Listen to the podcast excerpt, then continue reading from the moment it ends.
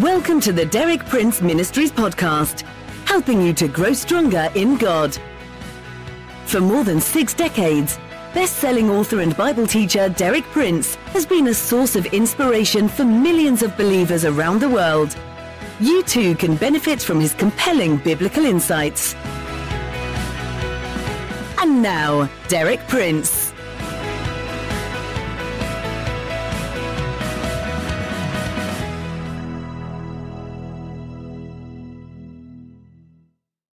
In my talks this week, we've been focusing on the purposes for which God makes His abundance available to us. There is a direct ratio between what we receive from God and what He expects from us. Jesus states this principle in Luke 12:48. From everyone who has been given much, much will be demanded, and from the one who has been entrusted with much, much more will be asked. So the more we receive from God, the more God expects in return from us. It's good to think in terms of receiving God's abundance, but we always need to bear in mind that the more we receive of God's abundance, the more we have to give out of God's abundance. And as I've said already in my previous talks, God's abundance is made available to us, not for our own selfish ends, but for every good work. And I've spoken in my two previous talks about two main areas in which we are required by God to show our good works. The first is to the poor, especially to widows and orphans. This is a mark of pure religion accepted by God, to remember the widows and the orphans and to care for the poor. The second, which I spoke about yesterday, was our obligation to the Jewish people. I pointed out, on the basis of the words of Jesus and of Paul, that all those of us who are Christians from other racial backgrounds owe our entire spiritual inheritance to one nation, the Jewish people. And the scripture says we are under an obligation to do what is in our power to repay our debt to the Jewish people. Today I'm going to deal with a third area of responsibility one that extends literally to the ends of the earth, our responsibility to all nations. I'd like to begin with the final commission of Jesus as he gave it to his disciples after his resurrection at the close of Matthew's Gospel, in Matthew chapter 28, verses 18 through 20. Then Jesus came to them, his disciples, and said, All authority in heaven and on earth has been given to me. Therefore go and make disciples of all nations, baptizing them in the name of the Father, and of the Son, and of the Holy Spirit, and teaching them to obey everything I have commanded you. And surely I will be with you always, to the very end of the age. That was really the final commission of Jesus. At the end of his earthly ministry, what did he ask of his disciples? He said, Go and make disciples of all nations but first of all, he said, All authority in heaven and on earth has been given to me. He said, Through my death and resurrection, this is the implication of his words, I have obtained back for you the authority which was forfeited by man's transgression and fall. Now you are in a position to exercise that authority on my behalf and in my name. And he said, The way I want you to exercise this authority is to go and make disciples of all nations and then baptize them in the name of the Father, the Son, the Holy Spirit, and then teach them to obey everything I have commanded you. And then he closed with these words Surely I will be with you always, to the very end of the age. There's a promise. But I do believe that promise really only applies to those who obey the command. He says, Go and make disciples, and I will be with you. His continuing presence with us is really dependent on our being willing to go and do what he said. At the end of Mark's Gospel, we have a similar commission, uh, perhaps just a little wider in its wording. In Mark chapter 16, verses 15 and 16, Jesus said to his disciples, Go into all the world and preach the good news to all creation. That's a tremendous uh, commission. Whoever believes and is baptized will be saved, but whoever does not believe will be condemned. You see, the destiny of all souls in all the earth is in the hands of us as disciples of Jesus. We have to go and present them with the opportunity to be saved. What they do with that opportunity is their responsibility. But our responsibility is to make the opportunity available to them. The way they respond to the gospel message will determine their eternal destiny. But how can we answer to God if we never give them the opportunity to make that commitment to the gospel? The early disciples clearly understood what Jesus meant and they acted on it. The last two verses of Mark 16 read like this Mark 16, verses 19 and 20. After the Lord Jesus had spoken to them, he was taken up into heaven, and he sat at the right hand of God. Then the disciples went out and preached everywhere, and the Lord worked with them and confirmed his word by the signs that accompanied it. It's, it's significant, I think, that Jesus sat down. He sat down because he'd finished his task. This is emphasized also in the Epistle to the Hebrews. After he had offered one sacrifice for sin forever, he sat down. He sat down because his responsibility was fulfilled.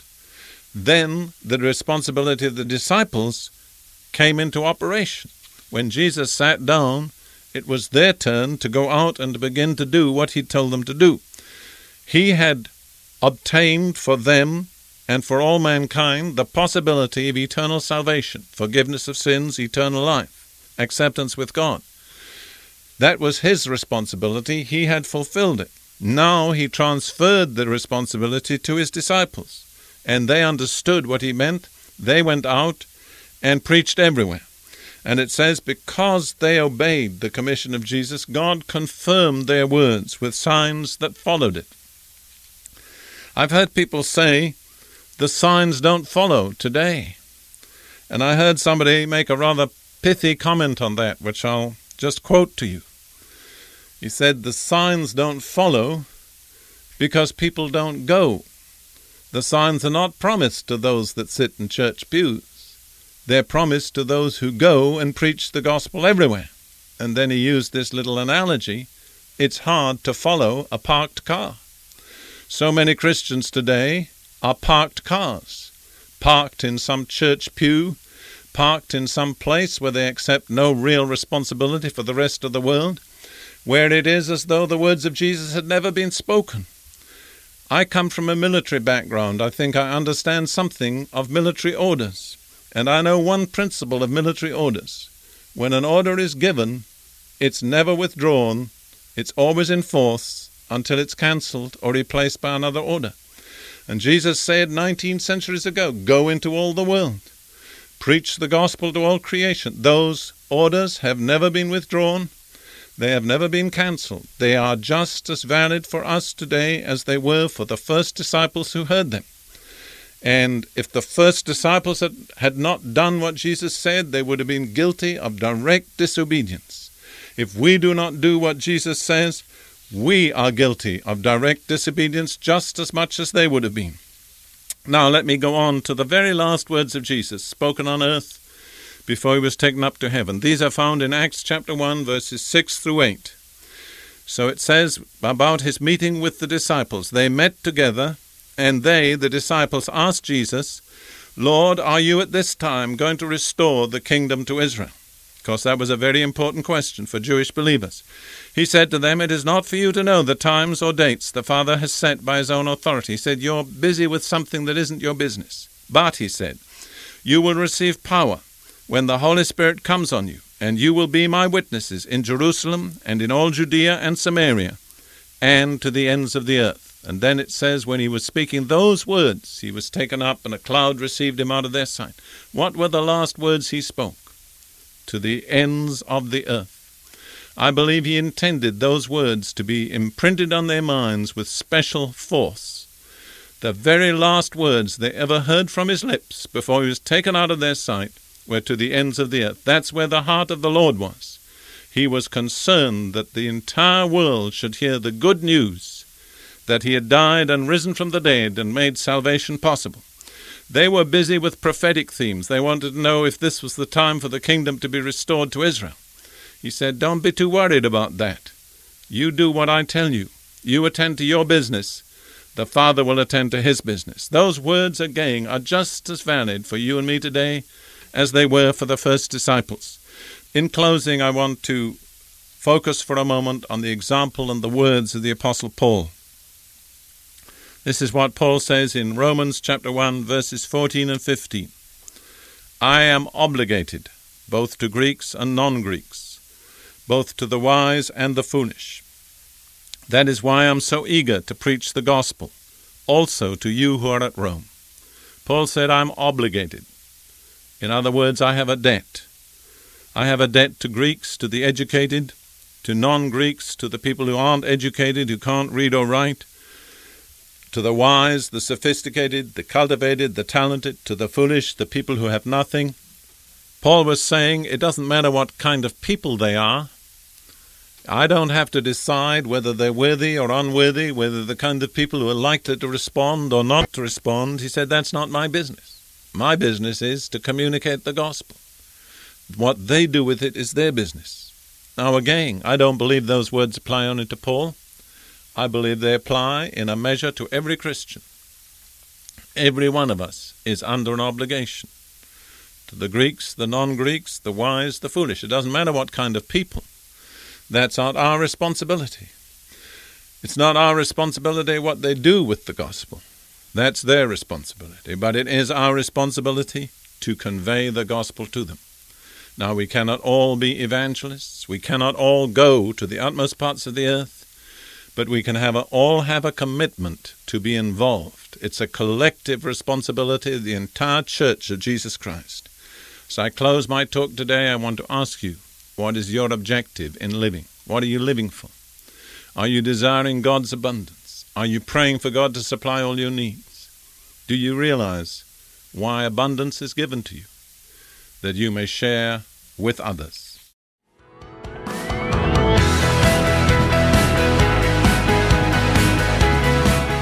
Thank you for listening. For more inspiring teaching, visit our website at dpmuk.org forward slash podcast. And like our page at facebook.com forward slash dpmuk to join our online community. Derek Prince, teaching you can trust.